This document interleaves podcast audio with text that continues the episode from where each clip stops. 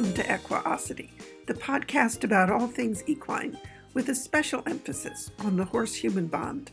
My name is Alexandra Kurland.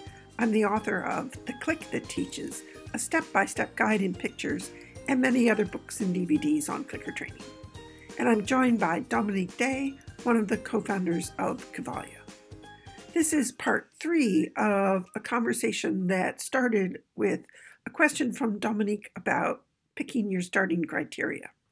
We ended last time by saying how important it is to learn how each horse's emotional behavior is expressed. What does frustration look like for your horse?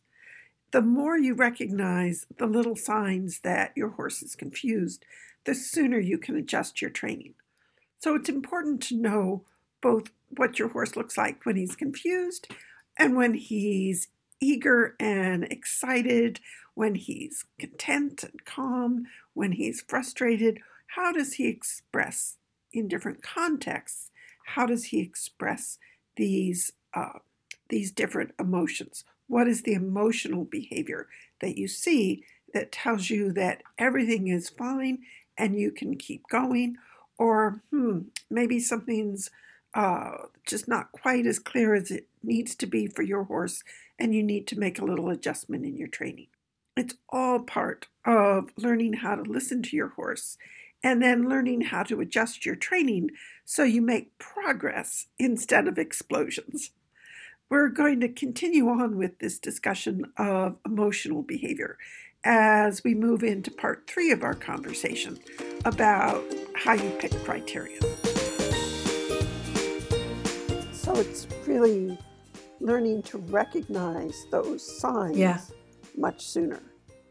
So, you know, I think about uh, Michaela Hempen's work with Blondie, and she had this huge behavior that said, you know, okay, I have, I'm pushing things too far. You know, I've, I've mm. asked for something that's way too hard, meaning Blondie would go right. off and crib. You know, it's sort of like somebody going mm-hmm, off and mm-hmm. smoking a cigarette.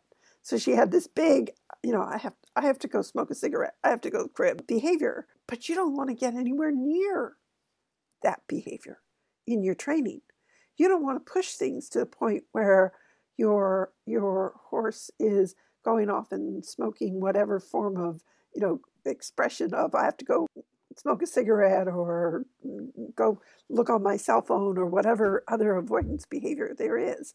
You don't want to go anywhere near that.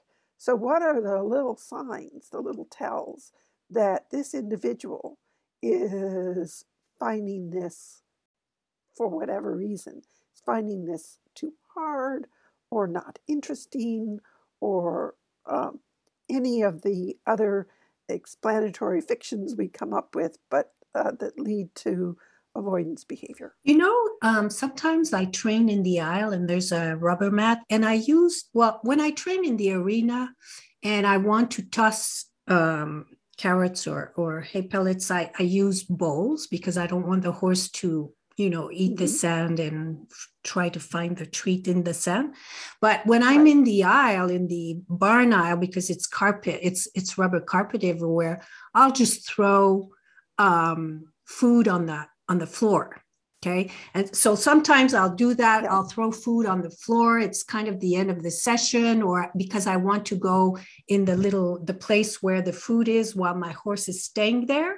So he's staying in the middle of the aisle. I throw the food there. And by the time he's finished eating, you know, it, it's already prepared. It's kind of on a counter, not far from where we're training, but it gives me about yeah. like five ten seconds to get my refill. So sometimes there's one or two little piece of carrots that will be farther away or it stays on the ground and we kind of and i haven't really noticed it. So we resume the session and there's still a little bit of something on the ground. And you know we're working and the horse is just eating the treats and there's a loop and you know there's a flow to it. But the other day i was asking woody something and all of a sudden he got interested in what was on the floor. And I thought, oh my God, you hear that the about floor. dogs, you know, that they'll start sniffing when yeah. it becomes too difficult. But this was my horse, and he was doing exactly that. You know, it was a little bit too hard for him. And so the rhythm of the session slowed down all of a sudden because he had to go yes. see what that little piece of carrot on the floor, you know, was about. So these are little things. I mean, he wasn't, you know, he was staying there. He was willing to continue to work, but the the, the rhythm changed all of a sudden. And that yes. piece of carrot that's was there a minute ago yeah. and he was not interested in it. And all of a sudden, yep. when I'm asking for something slightly harder, he's very interested in the, that piece of carrot on the floor. So that says yep. something. That's mm-hmm. an important tell. And those breaks in rhythm, because that's one of the values of the loopy training mm. you get. There's this rhythm, this flow, and you know that your loop is clean when the rhythm is clean. Exactly. Yeah. The break of the rhythm is a big message. Yeah. Yeah.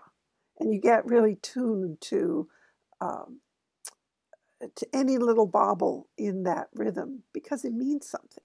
You know, I think the rhythm is probably the one thing that makes a loop the most recognizable.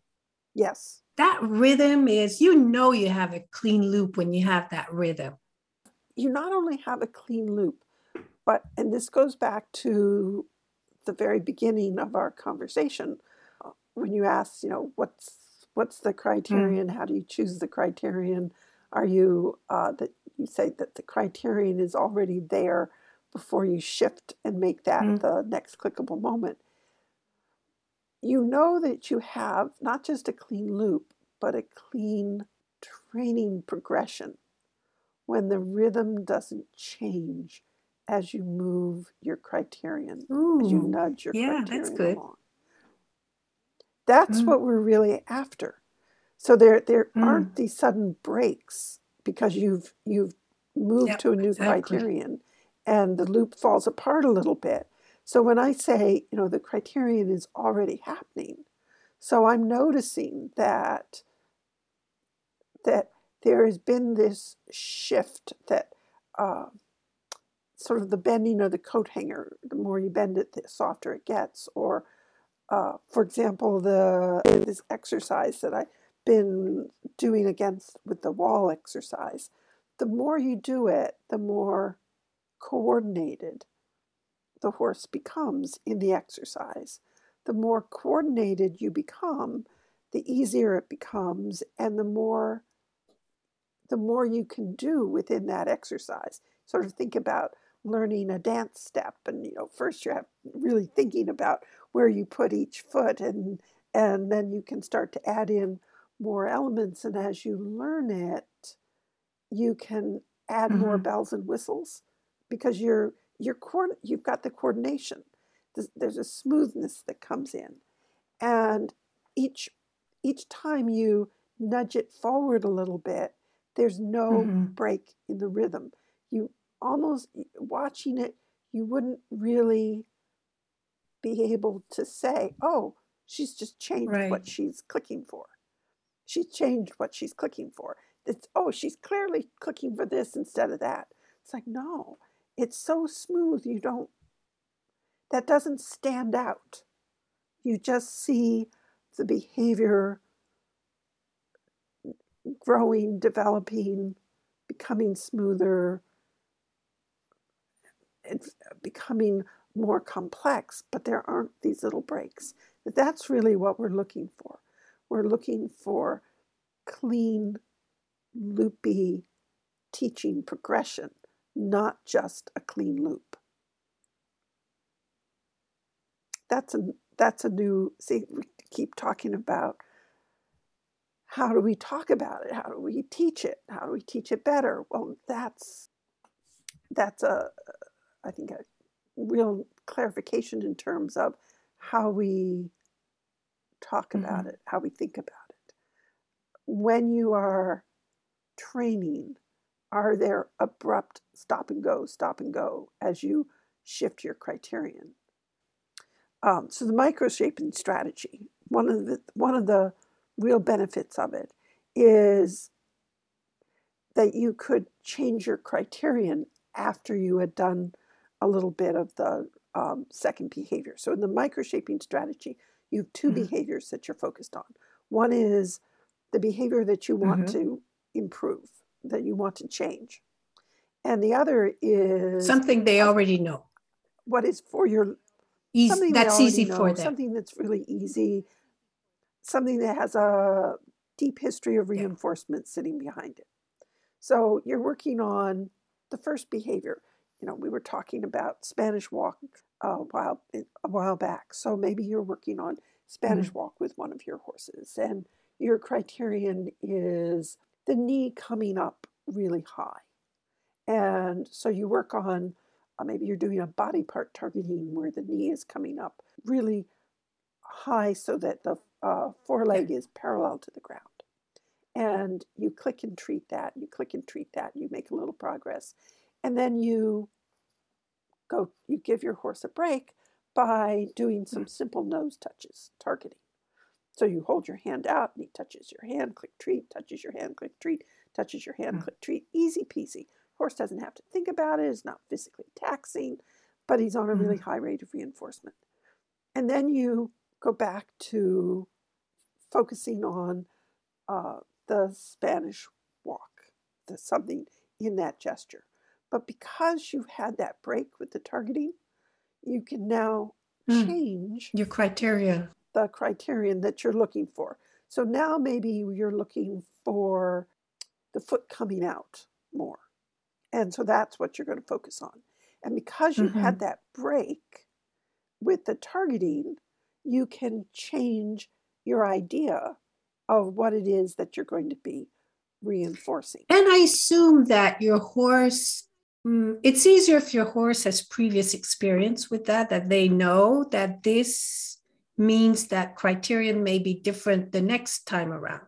Because the, the thing with changing criterion is that we have to let the horse know that it's it's not that because usually when we withhold the click it means either you're not doing it right find something else because this is not quite what the criterion is right or it may mean it's great, just do more of it. Because all of a sudden, I, human, have yes. decided that it's duration it's we're duration. working on all of a sudden. So now yeah. don't change what you're doing. I like it, just do more of it. How is the horse supposed to know which one it is? You know, where's the clarity yeah. for the horse that, first of all, we've changed criterion?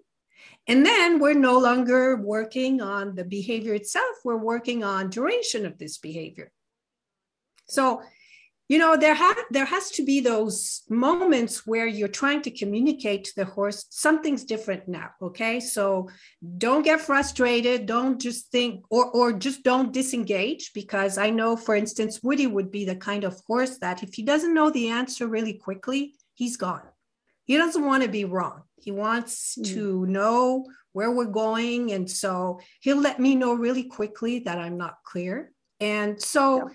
that's the challenge uh, to find these tricks. So in this case, what you're saying is, and I'm, and what, and if you do it enough time, the horse will know, okay, when we're going back, this is going to be different.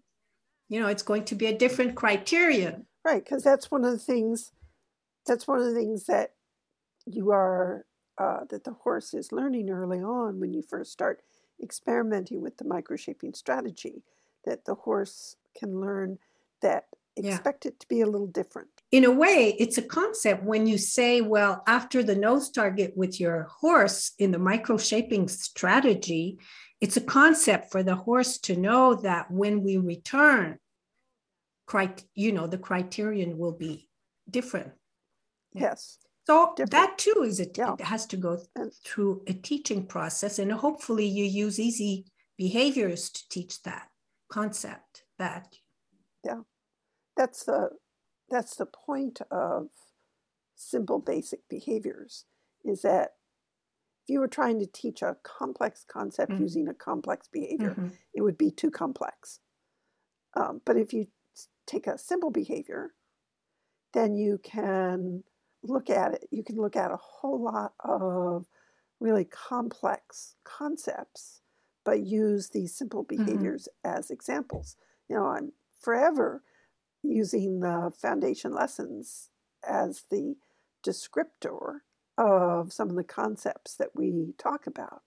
People must think, doesn't she ever do anything other than teach those those six? It's like, well, actually, pretty much what I work on, are those six foundation lessons. But it's it's sort of like having six letters that uh, you can mm. spell an awful lot of words with. If you have the right letters, you can spell an awful lot of words.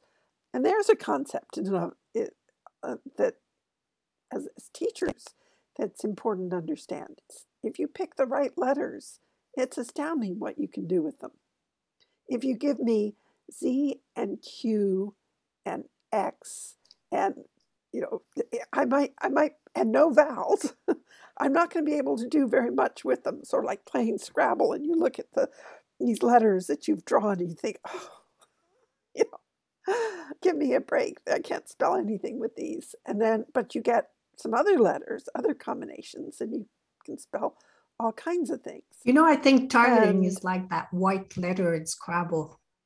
You know that white letter that you can use yeah. and it can become any word you want, yep. any any letter you want. I think targeting is that is a white letter. yeah.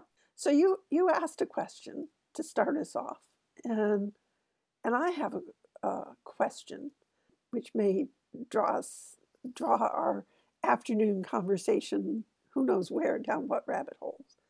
But in the um, in the online course, the Off to a Great Start course, I've been asking people to introduce themselves, and we talk about the you know what your core belief system is, and and what you want to do with your horses.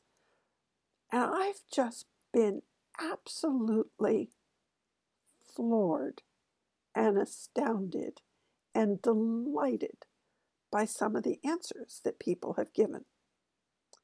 And they're they're talking about in their core belief system, you know, that what I talk about, that horses are intelligent beings. And they talk about uh, that how important it is to provide for the horse's welfare and that to provide for his emotional well-being and that when we have horses under our care that it's our responsibility to make sure that their emotional needs are met it's just mm. it's beautiful reading i mean it's just beautiful reading i should ask them all if if if i could share some of it because they've there's some astounding statements. I just joined in, by the way, the, oh. today. Yeah, I just started today. Yeah, so you you've got you've got some good reading ahead of you. One person uh, talked about creating that she thinks of it as being a success garden. A success? A success garden. garden. Okay. Yeah, I thought what mm. a great metaphor. But it also made me think about how much this has changed. Sort of like, wasn't paying any attention, wasn't mm. looking, and the world has changed. Uh, because I think back to I'd asked the same question 10 years ago, 15, 20 years ago, people would have written mm. very different things. You know, when they t- when we talk about what is it that you want to be able to do with your horse, what's your big dream, they would have been talking about well, I want to ride and I want to compete and show and do, you know, these. Um, not, I want to mm. make my horse happy. That's a huge shift. So I wanted to ask because when you started with Cavalia, my understanding is that you were not, you had not had the great good fortune of having grown up with horses mm. and spent time with horses. And so you were stepping into the horse world and to just think about some of the belief systems that you would have encountered, been exposed to, and some of the horse training that you would have seen that evolved out of that, and then how you have managed to really maintain that firm anchor of horse welfare throughout all of that and how that has influenced, impacted, maybe made you even uh, stronger in your in your core belief? Because there's nothing like contrast. I don't know whether this is something that you you want to talk about now, but I just thought, uh, you know, if you were describing your core belief system now, is it different? Has it changed? How have you managed? If it hasn't changed, what? How have you managed to keep that core focus in the midst of so many pulls to take it in other directions? I don't think it has changed. I think my core beliefs has always been the same. Um, I just know more now. I have more knowledge. But I remember the very first, one of the very first conversation I had with, uh, at the time, our what we used to call our horse whisperer was Frédéric Pignon, and he was um, he was married to Magali Delgado. So Frédéric was our um, more well, he was our equestrian director and our Liberty main trainer, and she was more dressage. She was more riding. But I remember my one of the very first conversation I had with him. What struck me the most was when he said um, that he wanted to give a voice to the horses. I will always remember oh. that, and it really resonated with me because that's what I wanted for the horses too. And Magali once said something too that I thought, hmm, and I guess for us clicker trainer, will that will resonate a lot as well. Um, she said, you know what we do is we teach our horses to say yes. And I thought that was really, you know, and and I wasn't a trainer at the time. I didn't know anything. I mean, I didn't even know how to lead a horse. You know, I remember I remember some of the artists showed me how to brush a horse, and I thought, "Ooh, that's so exciting!" um, and then to lead a horse, they gave me. We had a old horse his name was Choice, but you know, he was retired at the time. He was 23 years old. And that was the horse they gave me to teach me how to lead a horse from point A to point B. Choice wouldn't have done anything, no matter what, you know, so it was perfect. And I thought that was really exciting to take Choice from point A to point B. So, um, but I already had all and maybe even more so because I wasn't um, brought up in the horse world. Um, I had you know this this value that the horses should have a voice. And when later on when i the first time i had some writing lessons not with not with positive reinforcement with just traditional uh, training my main thought was well i think the horse doesn't like it very much.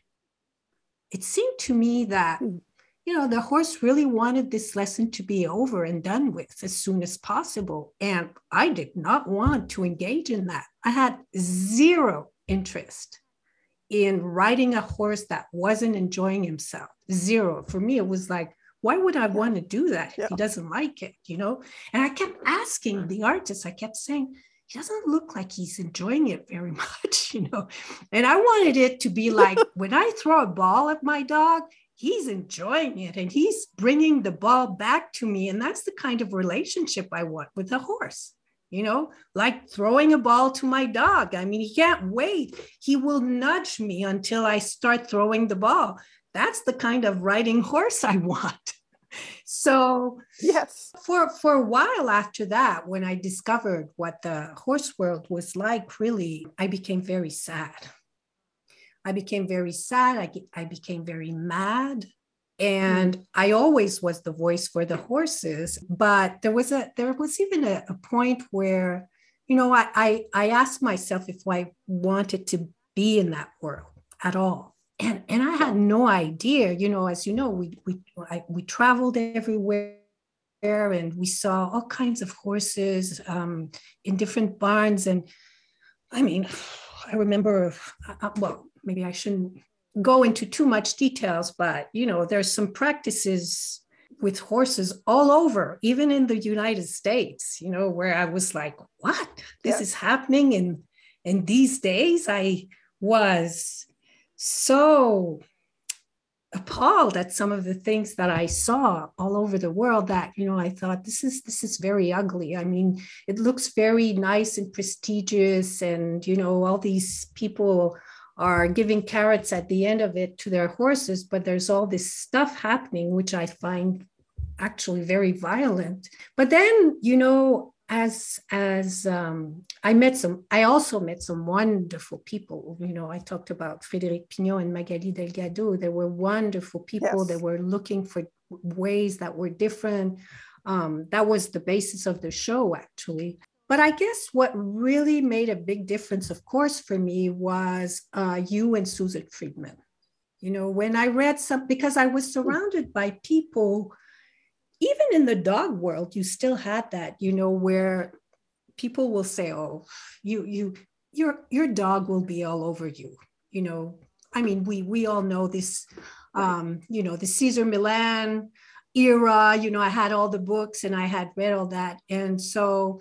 But I remember the first time when I read um, Susan Friedman's article, "Effectiveness is not enough," and that I I realized that there was so much science be, behind the legitimacy of, of positive reinforcement. And then I, I decided I wanted to do it with the horses, and I contacted you, and you came in, and we started working. And I saw the, the, the, the change in the horses that were finally like when you throw a ball to your dog that couldn't wait to work. And so I guess yeah my core value has always been i want the horse to be happy that's that's what i like to see that's what i want to participate in but then clicker training gave me the means to get there because before that you know yeah.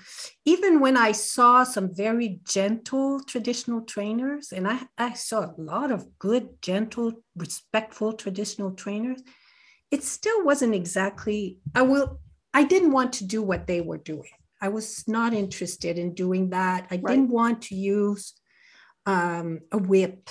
Um, you know, I remember once um, a girlfriend of mine had me ride her horse and he wouldn't move. And she knew, you know, my values. And she said, Well, I'm going to give you the whip. Don't use it. I know you don't want to use it, but just the fact that you'll have it in your hand, he's going to move. And so, you know, I reluctantly took the whip. Of course, I didn't use it. And sure enough, the horse moved forward. The minute I had the whip in my hand, and I didn't like any of that. You know, even that, the fact that I would need to hmm. have mm. that whip, even if I wasn't going to use it, I thought it's not the it's not what I want. So I don't know if that answers your question, but I think my core values has no, never does. changed. They were always there. Um, it was something that was probably there when I was a kid. And because I was not raised around horses, I think it kept intact. I was not conditioned to see. And, and every time I remember, because sometimes with Cavalia, we would do things for kids. And I always thought when the kids made comments, they were so accurate. They really said what they saw. You know, mm. they they wouldn't sugarcoat yeah. it. They wouldn't um, you know, because they didn't have all the brainwashing around respect and all these words. And so they would just say it with their kids' heart. And I think I'm still like that. You know, today I still see with those eyes. Mm. And um, and that's what I enjoy with my horses. You know, it's it's I just feel every time, and I think most of us clicker trainers have that feeling that you know our horses come to us running because they want to work, they enjoy the work, and then when you start mastering more a little bit, it's great because you not only feel that you have a happy horse, but you're doing cool stuff too. You know, that sometimes you're pretty yes. amazed that you're, you know, you're like, oh man, I train because my horses are trained yeah. by me. You you worked on Bonanza um some when when you came yeah. and actually you know his probably whenever he doesn't know what he's going to do, he piaffes. And that's because of you. it's like his default behavior. Okay, I'm going to do piaffe.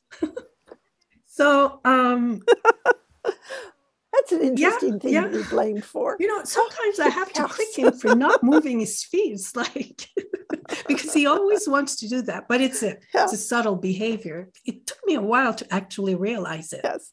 No, because sometimes you're looking at other parts and he's just doing it very small, but still he's he's piaffing. you know? Like, oh, that's not what I asked for.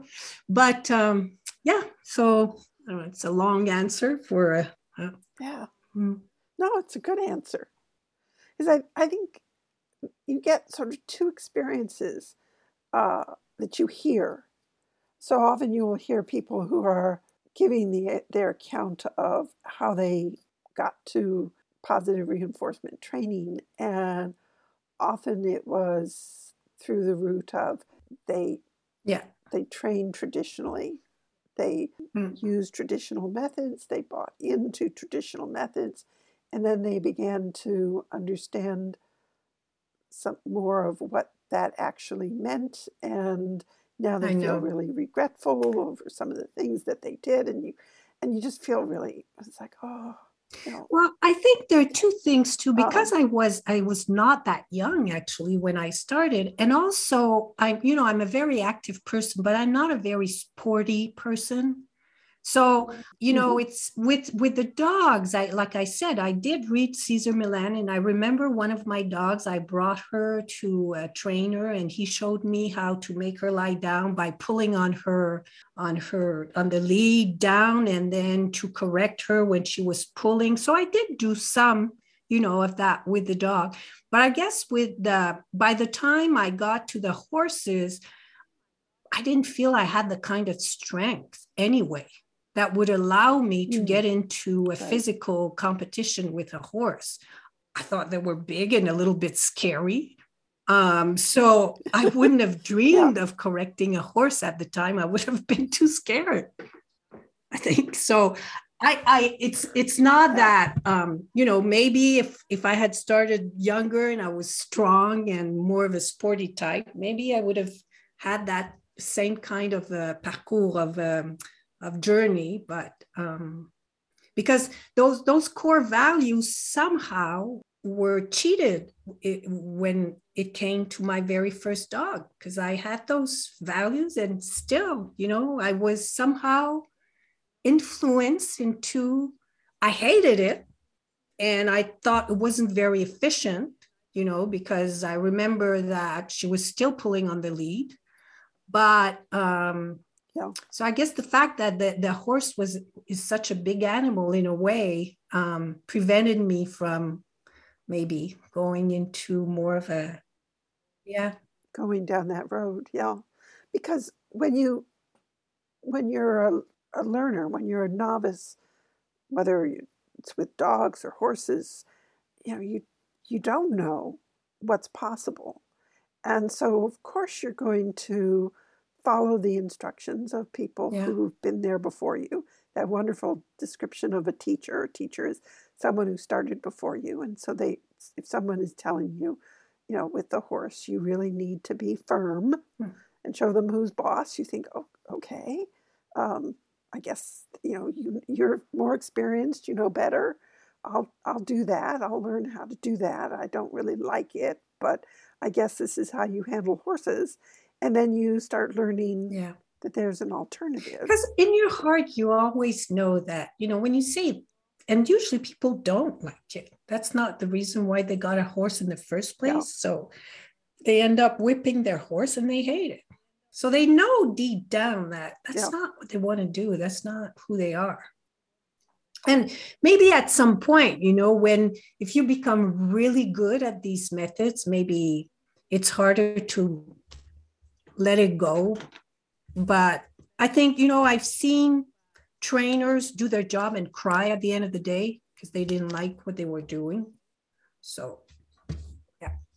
wow you know when and and i guess for you hear the story always whether it's with dogs or horses that there's this one animal that Yes. it just even though you went the route you were shown and you really tried to to do it that this animal was too much of a challenge and it just did not work. And that's usually how people Yeah. start to look for something else and find clicker training and positive reinforcement. And i guess for some people i know that some people they come and go and as the years go as time evolves they they finally embrace it and other people just won't go back you know they just discover it and yeah. that's it uh, you know this is it for me yep. so there's different journeys to get to the yes very yeah very different journeys it's sort of for for some of us it just feels like home. yeah for me it was right yeah, away just, okay, just, this is home i mean i yeah. i remember the first time you came to my home and it was just finally i had found a um, a, a person who who thought like me, felt like me. So it did feel like yeah. home. Because I would say our core, our core beliefs around animals yeah. very similar. Um, you know, we've we've had mm-hmm. very different experiences. Yeah. But that core belief in terms of of how we want the relationships that we want to have with our animals I would say mm. is a really good match. And you can you can jump into training at the level of methods, at the re- level of outcomes, or you can jump into training at the level mm. of core belief systems. And I think the the more satisfying one is to jump in at the level of mm. core belief systems. You know, that's that's when you really stay. But what's great is when you realize that you can have both. You know that's the beauty yes. of it is that all of a sudden you see all these advantages. It's not just that you're not in contradiction with yourself anymore. It works. Yeah. It's that's amazing yeah. you know? Because i i know there there are a lot of you know we'll call them experienced horse trainers who when they encounter the the you know the, all of us nice, sweet. We don't want to yell at our horses. And, and I think, oh, just sort of, you can see them rolling their eyes. Oh, this horse mm. is going to be walking all over them. And then you look at, oh, wait a minute. Their horse is standing quietly for the vet. It's, what am I seeing here? Their horse just stepped up on the mm. x ray mm. plate by himself. and, um, you know, all of those things. It's like, oh, wow, you can have, you can have this uh, wonderful relationship and this amazing mm. performance as well. It's a it's a great way to train. Great way to train. Maybe those the, the thing too, maybe, is that our community, maybe it attracts people who are not as competitive as you know some of the traditional circles would. I don't know if that's that will be true for a long time, but I know that when I look at some of the things that really skilled traditional trainers do, but if they do it in a way that I'm finding is violent, I will not be impressed. I will not want to be in, I wouldn't want to do that with my horse. I wouldn't care. You know, sometimes I look at dressage competition and I want to throw up. I don't want to be there. Just get me out of here. Um, so I, for me, the what is technically brilliant is not what touches my heart, what I want to spend time looking at. I'm not in, very interested in that. And, and I recognize, you know, that sometimes I recognize that people can do really complicated things with their horses, but I don't know, it doesn't, um, I'm not impressed by that too much. Yeah. It's how you get there though. It shows in the horse. And so I I don't envy the relationship they have with their horse. That's I think that's what it is. I wouldn't I wouldn't trade. Mm. Well, I know that it, it clinics a lot. I've had a lot of people who come in and they'll say, you know, what I want to do is I want to use, I want to mm. compete with my horse because I want to show people in the horse world that you can right, do right. it with positive. Which is a great goal. It's a great goal. And I think that's a I think yeah. it's a it's a great goal. And there have been individuals who've been very successful in doing that. I mean, we had that wonderful interview. We've been at this long enough that I could say a couple years ago. Uh, well, not quite that long ago, but but that one with with yeah with with Becky Chapman it was a yeah. great example. Oh, yeah, I remember. That. And there were things about whether they were allowed to have shoes or no shoes in the competition. Yeah, yeah, I remember this yeah, interview. Yeah, because Right. They they changed the rules because after she won, mm. they changed the rules. So in any event, you know, it's a it's a great goal. But what I often find is a year or two down the pike when I when we're talking again with these individuals, mm. they're not hmm. that interested anymore in the showing because they're recognizing that the way that the competition mm. is currently structured, they right. would have to compromise so many things in how they want to train, mm. how they want to present a horse, what mm. is good for a horse, you know, what is in their horse's mm-hmm. best interest, that uh, and that the relationship becomes the relationship that they have with their horse becomes so yeah. interesting that uh, that they no longer have the need for that extrinsic validation of what mm-hmm. they're doing and that would be that would be an interesting thing to you know interesting conversation to have with some of the people who do compete uh, you think about you mentioned michele pouliot you know she competes in with the dogs in the canine freestyle. And... But it's wonderful to look at her with her dogs because they really look like they're enjoying themselves. Right. So you can train to mm. a very high standard and maintain an yeah. amazing relationship. And what we want to say is, you know, the high standard that you would want to see presented in competition should be a standard that is set for that takes into mm. account the welfare of the horse. Um, There's a long way to go for that. I, I think, think, the dog world is certainly more advanced than the horse world in terms of competition. Yeah. I think I think there's still probably a lot that I wouldn't like to see in the dog world, but it just seems to me yeah. that it's not as that it's more advanced. I, I think there are horses. I've known horses mm. who love to jump. But do we have to that high, jumps that wide, as that high? Yeah. Then can't we mm. show the joy that a horse has instead of the extreme limits mm. of his physicality?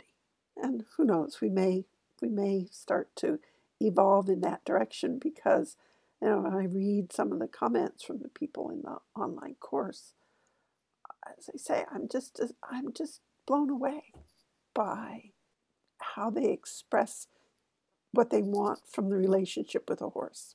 It has changed. What many of them would have said 10 years ago would be very different. So we are changing. Uh, this exposure to positive reinforcement, the exposure to the possibilities that clicker training creates, changes what we begin to know that mm. we can look for. That's the profound piece that we can look for. You know, and I think about the shut down horses.